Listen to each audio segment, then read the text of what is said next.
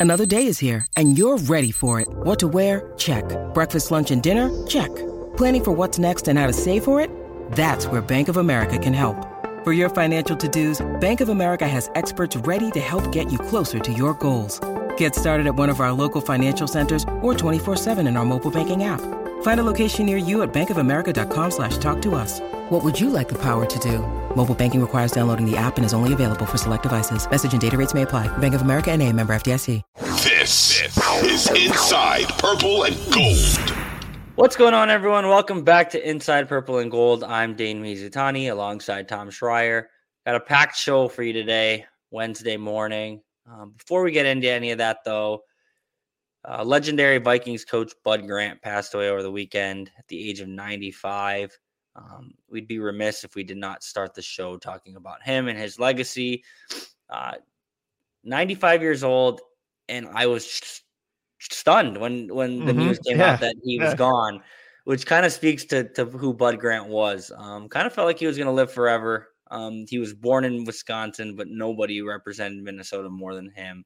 Um, and, and in, in, the Vikings organization, not just the Vikings organization, the state, um, obviously the NFL at large, and, and, and everyone that knew him well lost a, a really great man over the weekend, Tom. Yeah, yeah, Superior, Wisconsin. So he wasn't too far from Duluth, and you know, like you kind of mentioned, he uh, um, very much was like all of Minnesota, right? Three sports at uh, University of Minnesota. Even when he coached in the in the Canadian Football League, it was Winnipeg, which isn't mm-hmm. too far away. Um, and you know, he had won championships up there. I mean, aside from not winning the Super Bowl, and you, when you look at the teams they lost to, I mean, these are like dynasty type teams, like Shula's uh, Dolphins, you know, Bradshaw and the Steelers um, you know, you go down all the, the list of these teams that were just incredible. So again, Vikings fans would like to say, hey, you know, could you win one of them? But outside of that, I mean, just he was kind of stoic and and yeah, kind of um it, he feels like he was the first coach. Obviously, it was Van Brocklin, who he took over for, and he did like influence the rest of them, right? He he um, I think retired in '83, came back in '85, and then was a consultant from '86 on. And as much as I never had a conversation or relationship with him, like I knew he was present in the building, right? He had mm-hmm. an office. He was he was consulting the the coaching staff. Um, and you're right. Like when when guys are kind of in their 70s, 80s, you know, certainly 90s, you kind of always in the back of your head, you're like, you know, is this person in good health? Like you know, all this stuff. With him, you're right. Like I, I've never been that surprised to hear someone who's 95 had passed, and I mean mm-hmm. that in like the most sincere way. Like he just seemed like um yeah, like like because he's so omnipresent and and and so influential with the Vikings. So I, honestly, I had to do a little research on him. I didn't realize he was never cut from a team. Like I think the Eagles drafted him, and he was like, I don't like that rookie contract. I'll just go play for the Minneapolis Lakers. And of course, he was kind of playing for his friend Sid Hartman, right? Because Hartman was right, with that group. Right. Um, you know, like it was with the Eagles, and I was like, I don't like the second contract. He went and played in the the CFL um, even kind of went on his on his own terms with the Vikings twice, and so and just seemed like kind of an everyman for a guy who was that gifted athletically, right? He loved the outdoors, he had garage sales, like you know what I mean. There was just uh, there's something I there just won't ever be anyone kind of like him, and I think it's um it's crazy to think like he he uh how many generations of Vikings fans have kind of like a Bud Grant in their life, right? Because he was he he was involved with the team to the extent he was even at um, O'Connell's press conference, right, talking to his right. kids afterwards and stuff like that. So, um, yeah, so something kind of missed there. I think the Vikings described him as he is the Vikings, and I know that phrase gets used a lot, but like he kind of was. I mean, he he was so influential and and, and um, represents the most successful tenure in Vikings history. For sure. Kind of established the Vikings as a national brand from the 70s on. Um, and you know, he's certainly someone who will never be forgotten. So we could spend the whole show talking about Bud, um, but obviously, we, we definitely wanted to pay homage to him and kind of speak to you know what he meant to the franchise. And it does seem like everyone has a Bud Grant story. So mm-hmm. anyone listening, I'm just I'm sure they they have their own Bud Grant story, whether it's they knew him personally or just you know a story that stands out to them. I think the one that everyone was was talking about um, on the day he passed was obviously the negative. It felt like negative a million, but it was like negative six before the win yeah. the Seahawks uh, playoff game at, at TCF Bank Stadium. Um, and Bud Grant wears a t shirt. So, you know, I think everyone has their own story. And Um, I know it's been a few days now, but if if you're listening, just you know take a couple moments to to think about Bud and think about the stories you have. Um, you know, special man, and you know, I would say gone too soon, and, and it's true. Um, mm-hmm. But he, he, also lived a really full life. So, um, R.I.P. to Bud Grant, ninety five. All right, it, it's always hard to to transition out of these things. Um, at least it feels, you know, like a celebration of life. Um, it yeah, doesn't yeah. feel so tragic. I know it's sad, um, but man, that guy lived a full life. But um, he loved the Vikings. We'll keep talking about the Vikings. A lot to get into today, Tom, um, and and we'll kind of do like a housekeeping list of of everything the Vikings have done with, um, you know, the league year officially starting today, March fifteenth, or the new league year. Before we get into any of the things they've added or subtracted, let's just talk about Kirk Cousins because that's where we always mm-hmm. kind of end up with on this show. I think that's where every Vikings podcast at some point ends up at. Every single show, it, it always comes back to Kirk Cousins. they are not extending him. They're not mm-hmm. doing the kick the can down the road thing necessarily. They kind of are, um, but they're not giving him an extra year on his contract. They're not giving him a long term commitment.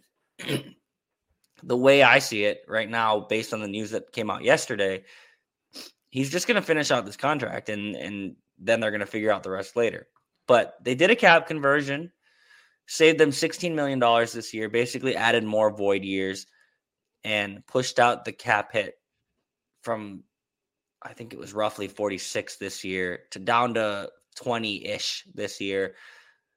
With the cost being that next year so Kirk Cousins could finish out his contract this year, not be on the books at all, or not be on the team at all, and still be on the books next year in 2024 for a cap hit of 28 million dollars to mm-hmm. not be on the team. So this is a classic case of kicking the can down the road without actually committing to him next year. Um, it's it's the credit card thing you talk about again, Tom. Like they saved money this year, which I, I guess was really really important because they they still had holes to fill on their offense and defense. But having a $28 million cap hit for a guy who's not going to be on the team, I get it. There's more money next year. It opens up, um, but it's still going to kind of impede you of doing what you want. And then, you know, there's dead money after that. Um, so it's 28.5 in, in 24, 18.25 in, in 2025, 8 million in, in 2026 and four million in 2027. So they're going to be paying Cousins till he's 40. Yeah, I mean, I think we we talked about like the risks with a long term extension, the fact that he was unlikely to take something team friendly, kind of just retire in Minnesota. I mean, maybe his camp believes that this just makes it more likely that they resign him at some point.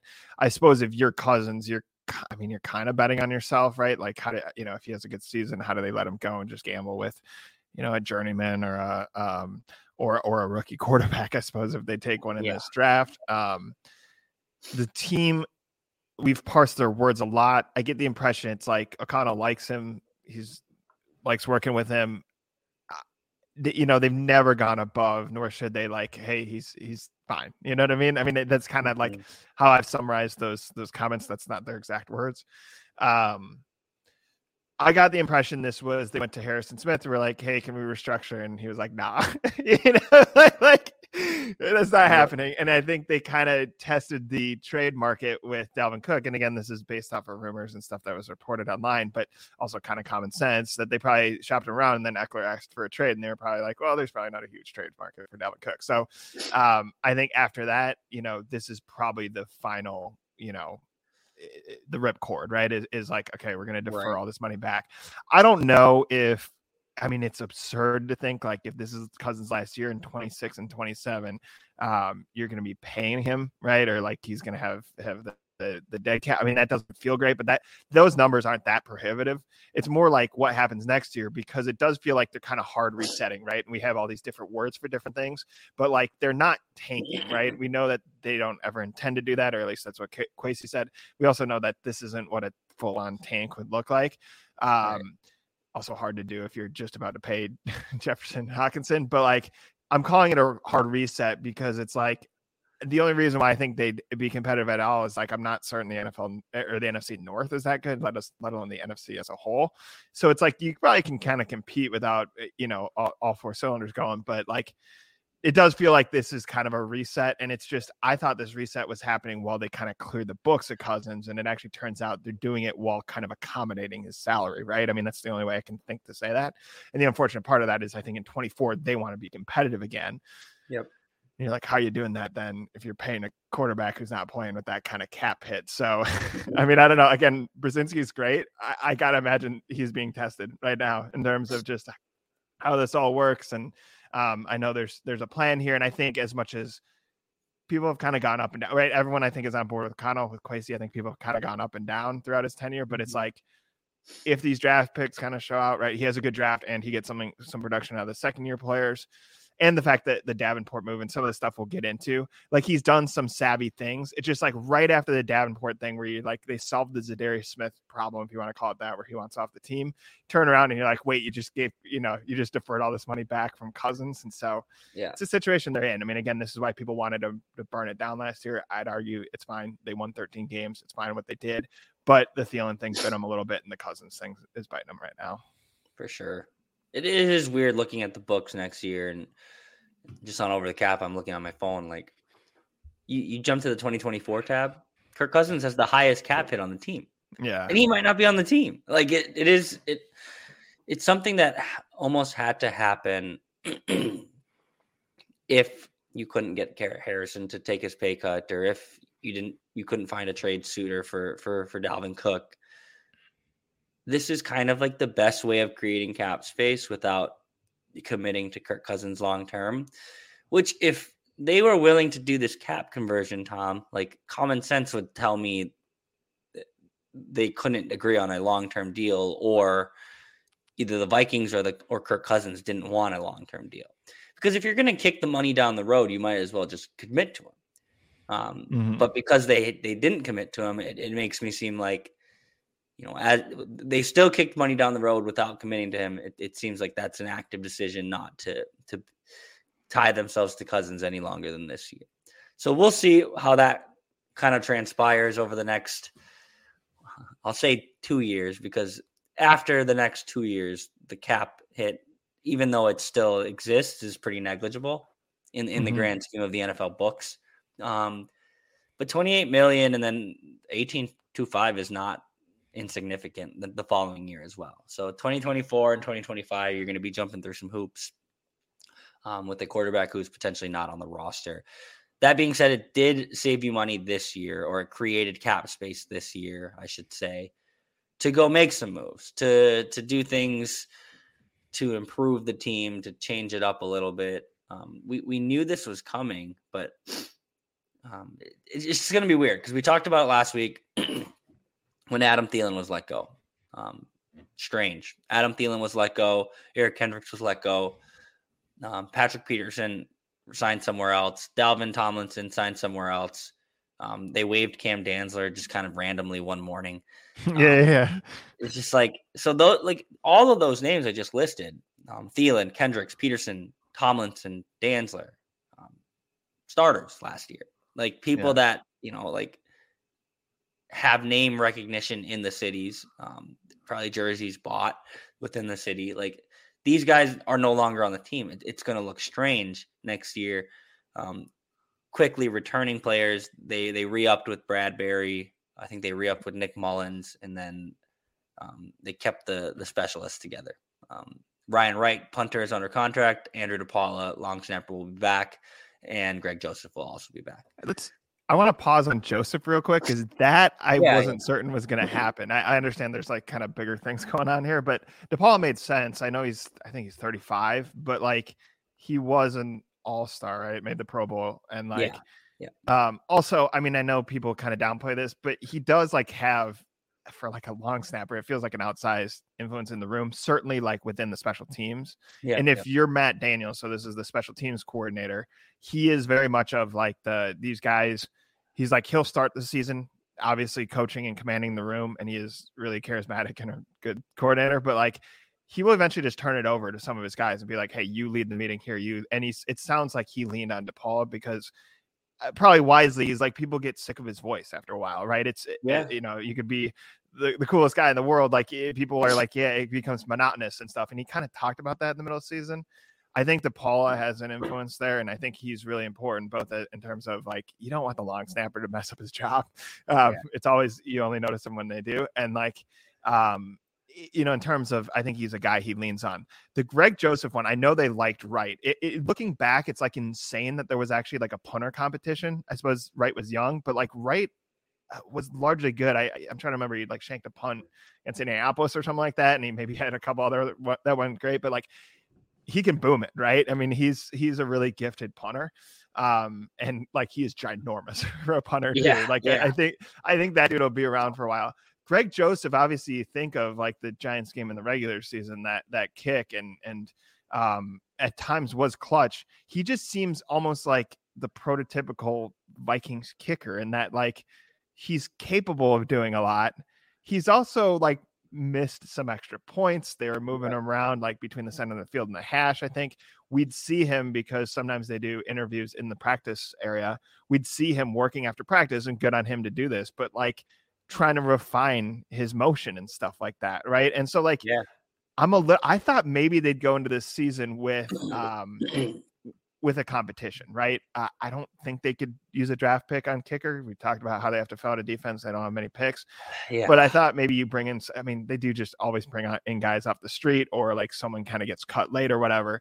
And I got to imagine this is actually Matt Daniels' influence in the room. My guess is the coordinator, unless they really dislike the kicker, is always going to say, keep my unit together, right? These guys have to like have everything down pat in terms of like the the snap, the hold, all this stuff. Um, and he might. I mean, the thing is, the coordinator will always support their kicker until they cut him. Yeah. But like, he did seem genuine in that. Like, even when I remember, like Joseph had a kick where like someone blocked it with their helmet. It wasn't like a long kick, but it's he doesn't have to like kick it at that trajectory to make the kick, and he just like hit the meat of the ball. And you're like, how the hell? You hit someone in the head, you know what I mean, with the kick. And he's like, no, no, no, he just hit the meat of the ball. He just needs to hit lower. He'll be fine. And I think he made a big field goal in the next game. Um, but that one was interesting to me. It just felt like they're kind of they're committing to a guy, and the continuity does matter, but they, they're committing to a guy who is not really like a young quote unquote prospect. This isn't young Blair Walsh. This isn't Daniel Carlson under different circumstances. This is a guy who like veteran and kind of is who he is at this point. Um, and I kind of, you know, I thought about like writing on this that it's like they kind of committed to the Vikings roller coaster. Like, hey, the Vikings kicker position always going to be a mystery.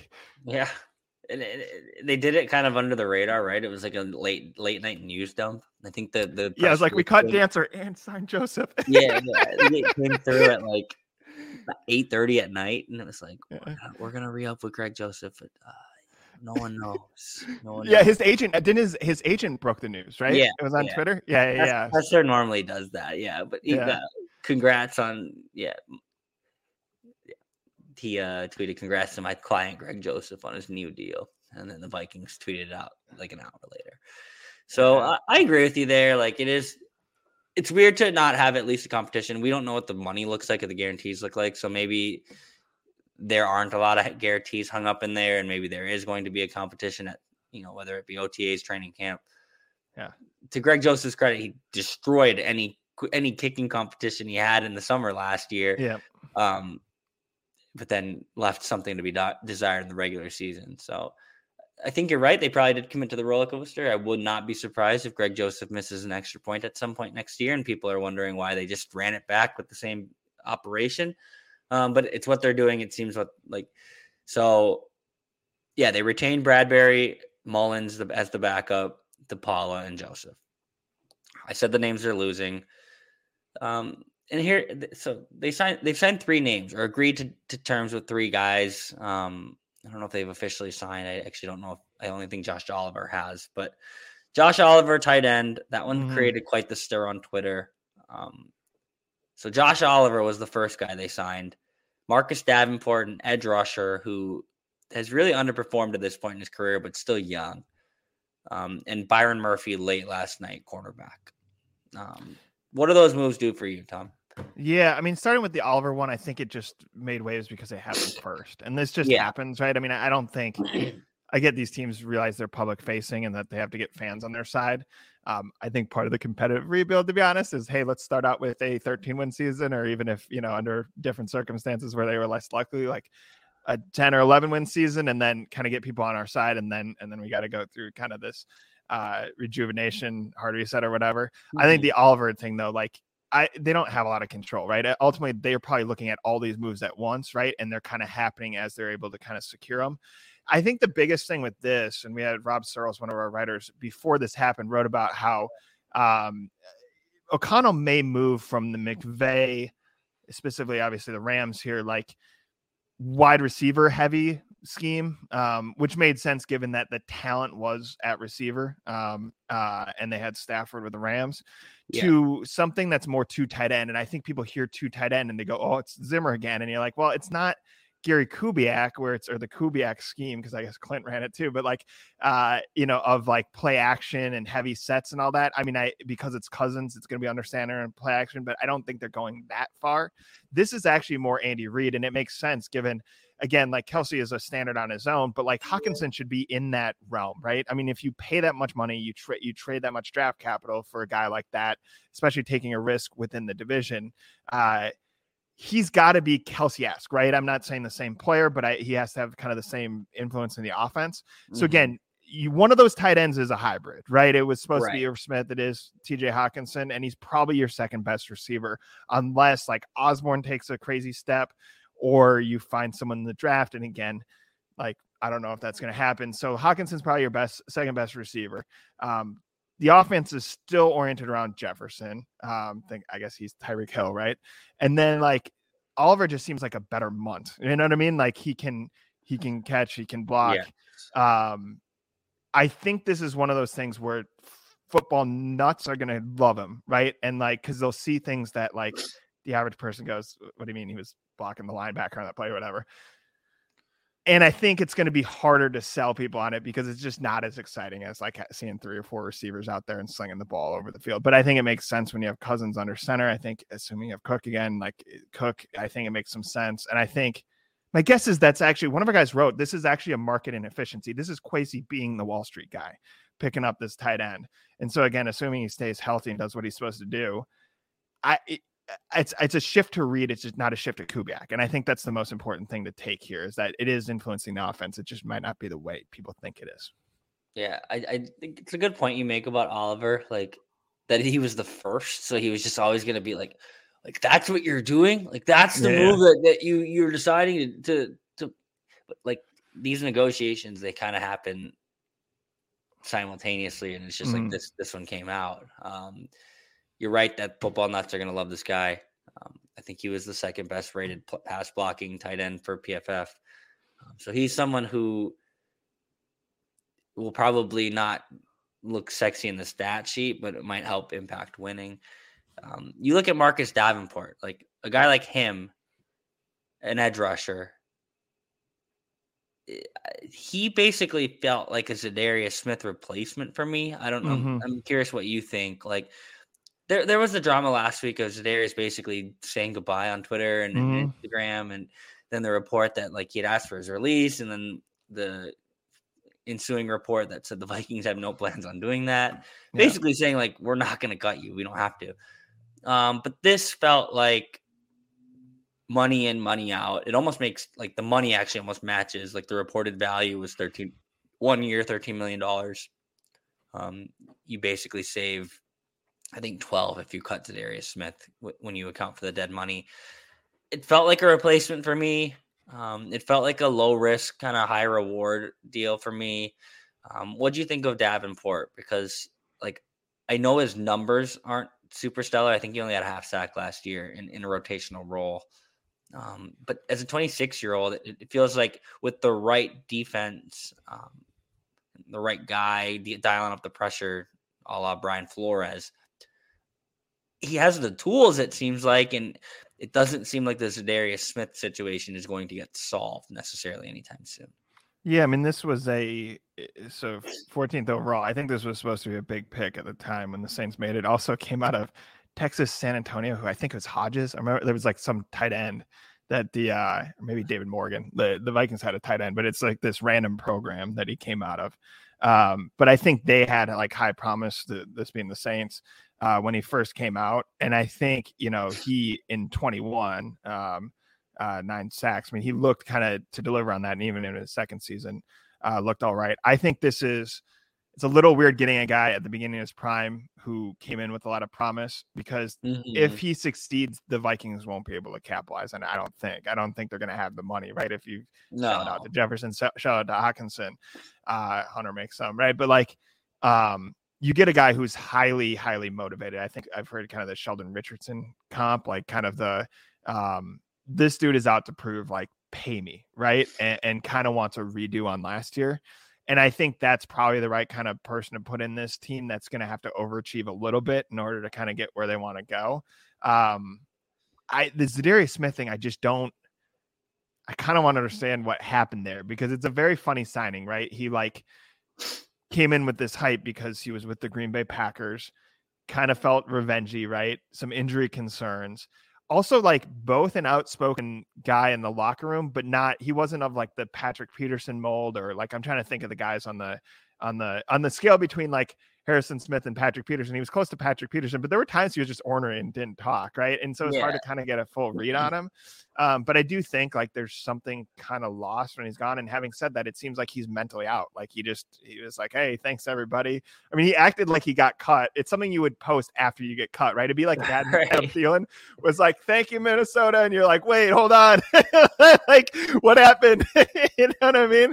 And so I, you know, and I get, you know, this is the nature of social media, right? You can have a thought and you can put it out. Especially these guys have a big following, you can put it out online as soon as you have it, right? But like, um, I don't again, I don't fully understand that. And I don't, I'm trying to understand if like the Vikings think they can trade Smith or like why because essentially by retaining him and bringing Davenport, I know that's money in, money out, but as of right now, that's two contracts sitting there, and you probably had to defer more money with Cousins because Za'Darius Smith is there. So this is one of those funny things where I think Kwesi looks like a genius in some ways, right? This is Wall Street uh Kwesi being like, fine, Za'Darius, you want out? I'm just gonna go get Marcus Davenport. And at the same time, you're like, well, you have the other contract sitting on the book. So I think that is to be continued, right? There's something else going on there. Yeah. Um, but that, that is a really weird situation. It's both like almost painfully obvious that Za'Darius Smith looked and he was like, Well, this team is not as all in, I guess, as the other team, right? Um, but also like you're like, for how savvy these guys are, right? And like they they have agents and they have eh, you know people kind of that that handle them. It is a little funny that he was like, "See ya," and Kwesi was like, "No, no, no, like you stayed here, you're under contract." So I think that's one of those things to monitor, right? We have a lot of answers. That's something that yeah. is unanswered right now. That comes out like a few days ago. If you just juxtapose his surprise announcement on Twitter that actually wasn't an announcement because the Vikings did not cut him yeah. with the press conference he did early in the year when he's like, "Yeah, I signed in Minnesota so I could play with the Packers two times a year." Yeah, and yeah. it's like he did that one for one year. Like he's yeah. like, I signed a three year deal, so I could, and then come to find out, you know, eight, nine, ten months later, he's asking for his release. Um, it, it, that that thing is not done yet. The chapter is not closed on that yet or that story at least, the chapter might be closed on, on Za'Darius Smith in Minnesota. Um, but I'd imagine we would find some resolution here in the next couple of days. And then Byron Murphy, I'm going to be honest, I don't know a ton about him. I do know he plays cornerback, Tom. He plays cornerback, and that is essential right now because with the departure of Patrick Peterson, who shout out to him, he got two years in, in Pittsburgh. I know he wanted to play two more years. He gets two years. Um, and then Cam Dantzler getting waived, picked up by Washington. The Vikings needed cornerback help. Um, I know Byron Murphy is a physical corner. I know he plays in the style um, that Brian Flores likes his cornerbacks to play. Um, he was the guy that you kind of saw on a lot of these trendy, like who should the Vikings look into lists um, at the beginning of free agency. Um, played in Arizona last year. Um, so the Vikings at least are adding to their cornerback room. they probably need to add a little bit more. Right now, it's Byron Murphy, Andrew Booth Jr., Caleb Evans, a couple of guys I've never heard of. So I think Tay Gowans and that really fast guy yeah. who, Chris Thompson interviewed. Who I you know I, I, don't even know his last name. I know he he thinks he's the fastest guy in the locker. So. Jalen Miller might have something to say. yeah, I I mean here's the thing: they had to do something. This couldn't just be draft. I mean, some of this, and I think we'll see more of this is Kwesi calling his own number, right? He's like Za'Darius Smith wants out. I'll get Davenport. We talked about that. I think this is probably like I believe in Booth and Akayleb Evans still. Uh, Booth was most concerning because like Cine like scenes getting knocked, but I'm like Cine, Cine got hurt. You know what I mean? Like a highly serious injury that he sustained in London, like overseas. Yeah. Um, I think Cine's going to be a really fun player, like a hard hitting, like um, you know, apparently a pretty smart guy. Like I Booth when so I'm, I I think of the Buffalo game the most, right? Because I think Buffalo is the one where it's like you're playing Josh Allen, you're an underdog on the road. Um, you can't just get lit up, right? And like think of how that game started. Like I think Cousins fumble or nearly fumbled, throwing the ball kind of wantonly back towards uh Dalvin Cook as he tripped, and then he literally yeah. threw the ball right at a defender, and you're like, this could unspool really quick. And actually, I think the defense had a role there and kind of keeping it tight. But like the lasting memory defensively outside of Patrick Peterson's pick, which ended the game, was Duke Shelley and Dawson Knox, right? Where you go like, hey, they're throwing out this like five nine dude who like was playing for Chicago week one, and you picked up off their, you know, Chicago ball teams was like, yeah, we're out on him, and, and you picked him up off the practice squad. Like that dude's guarding this ginormous tight end and did it right, like knocks the ball away and all, and you're like, oh, yeah. maybe Duke Shelley has something, but you're kind of like, what's up with Dantzler? What's and that was one where I think Booth kind of struggled, and again against a good quarterback and a good team, but like, um, you're like, huh, what's going on? Because there's there there the thing with Booth was more like, could he stay healthy? Like he's dropping in the draft because of injury concerns, and this was supposed to be a value play. Again, Kwesi kind of play the market and all that stuff. Um, Akayleb Evans, on the other hand, seems to have like one of the highest like everyone loves him right because of how he acts on twitter he seems like this friendly dude he also looked like a really good player it's highly concerned i think he had like three concussions right like yeah there there are like serious injury concerns with him but like if he can stay healthy. Um, that looks like a good pick. Having said that, it's like you had to do something. And this guy, it's funny if you look at him. Uh, this is Byron Murphy, second round pick by Arizona from Scottsdale. I kind of grew up there. I always think, and again, different markets are different. It does seem funny that it's like it feels like that's a guy they'd hold on to if only because like you think fans would be kind of on board with him. But again, like it's the Arizona Cardinals. Like I guess their owner was like dumping on Patrick Peterson, who was a super superstar, right? Yeah, um, yeah. And we know that they make the, the guys pay for the food or whatever. The whole Kyler Murray situation, the fact that their old coach like ran off the talent, like I, there's there's something weird going on with the Arizona Cardinals. But like I think uh, I don't know if this is hey we secured a guy who's going to be a guy for a while. It does feel like pretty safe, I guess, to be like hey he you know Flores Flores probably vouched for him, right? So he's probably a Flores guy. Uh, yeah. He's about the right age to play at a high level. He was not great last year, but but uh, played pretty well in 21. Um, yeah, yeah. I mean, again, I'd have to look more into how it works, you know, schematically or whatever. But you had to do something, and actually, that's actually why I was a little surprised with Dantzler. Like Dantzler's such a tantalizing player in that, like, he started out camp where he looked fantastic, right? Where he was the third round pick and Gladney was the first, and everyone's talking about Dantzler. Um, at times, he looks like this surefire tackler. I mean, obviously made the strip play, I guess, against Chicago. Like, there's been like, these little highlights where you're like, man, this guy could be good. And I think the whole rep on him is just like mentally is all over the place. And I think that's kind of true for corners. I mean, it's a tough position, right? It's like it's like you you have to go against some of the best athletes in the in the uh in the league, right? And, and you have no idea where they're going and you have to stick to them. I mean, it's a pretty tough job, but like he, even for a corner, seemed kind of all over the place. And I, I don't know if he's going to get the change of scenery bump or he might just be one of those guys who you're like, man, Dantzler could have been someone or whatever. But I thought they mm-hmm. were going to hold on to him just because, like, I, I forget, like, Duke Shelley's not on the roster. You know what I mean? Like, like, and again, I, not to say Duke Shelley is the CB1 replacement or whatever, but like, they just need guys. And I guess this is a matter of like, at least they went and got someone because I again like the we know this because the old regime always drafted corners. There's no guarantees in the draft, and like they still have a lot of room in that cornerback room, but I guess this starts to fill it. Yeah, and he's what is he? 25, I think. He's yeah. young, like so. It, it doesn't like do a ton for me. Um, maybe they they they catch lightning in a bottle is the right way to phrase it because he's he's proven to be a pretty good player, but like it, it just doesn't feel like it moves the needle a ton. Um, but at the end of the day, he's a body. He's in the locker room now, and he will be on the field starting at cornerback for the Vikings, which is what they needed. So Byron Murphy, kind of the last you know, shoot a drop there as far as what the Vikings have done so far. We're recording Wednesday morning, so I kind of add that caveat in at this time of the year because all of this could change. Um, they could sign someone huge here in the next. Uh, they can't sign someone huge. They have no money. Um, so, the, but things can change in, in in the coming days, and and if they do, we will obviously circle back on that. Tom, before we wrap up, I want to make note on the maybe the greatest tweet of all time that we have not talked about. Oh yes, I love that you're bringing this up. Thank you. Yes, okay. so I know Tom what you're doing. Kind of teased it earlier when yep. he mentioned that Harrison Smith. I mean, he's still set to make 19 million dollars next year. Um, one would think that the Vikings have approached him to take a pay cut. Um, some would ask if the. Vikings have approached him to take a pay cut.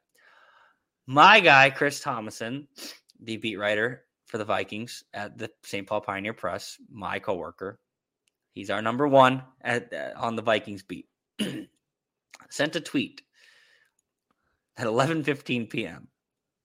two days ago. I love it. When I recently texted Vik- hashtag Vikings, when I recently texted hashtag Viking safety Harrison Smith to ask about his contract situation, he simply sent back this photo of Prince.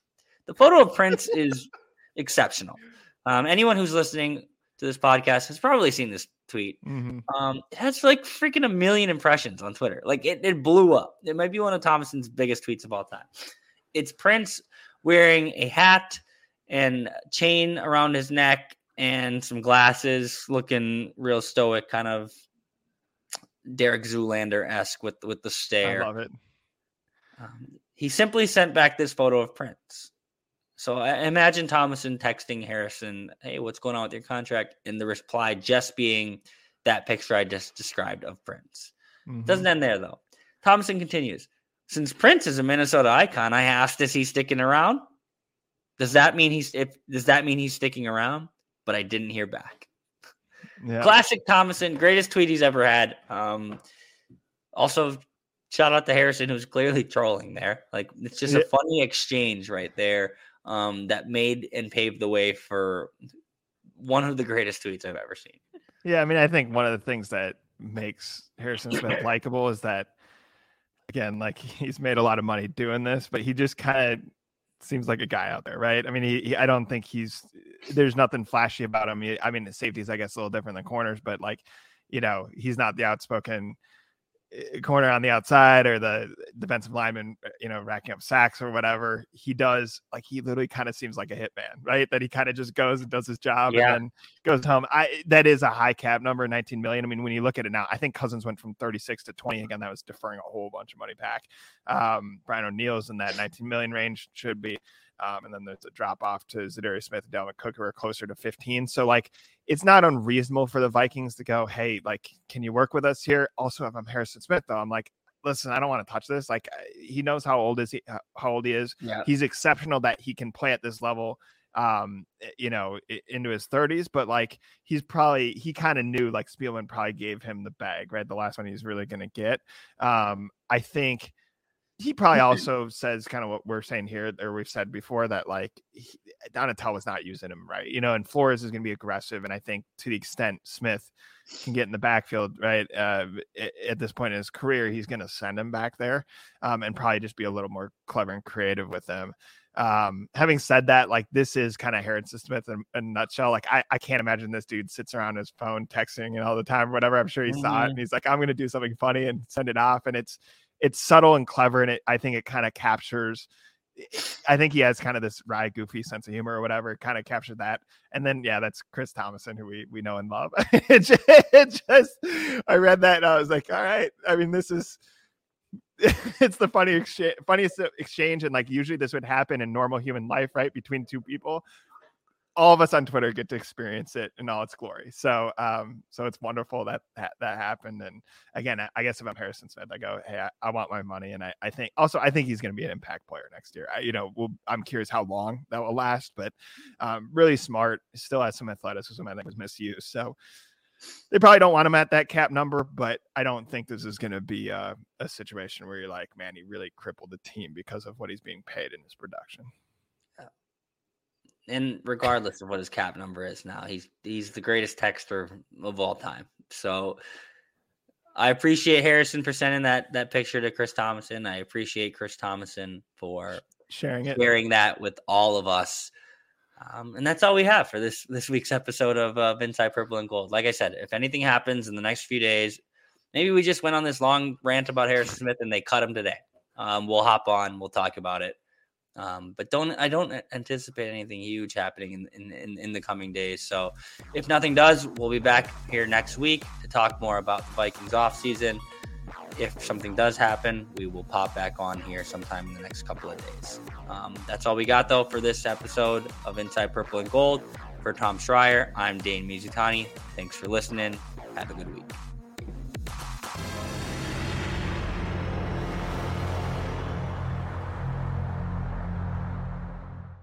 2400 Sports is an Audacy company.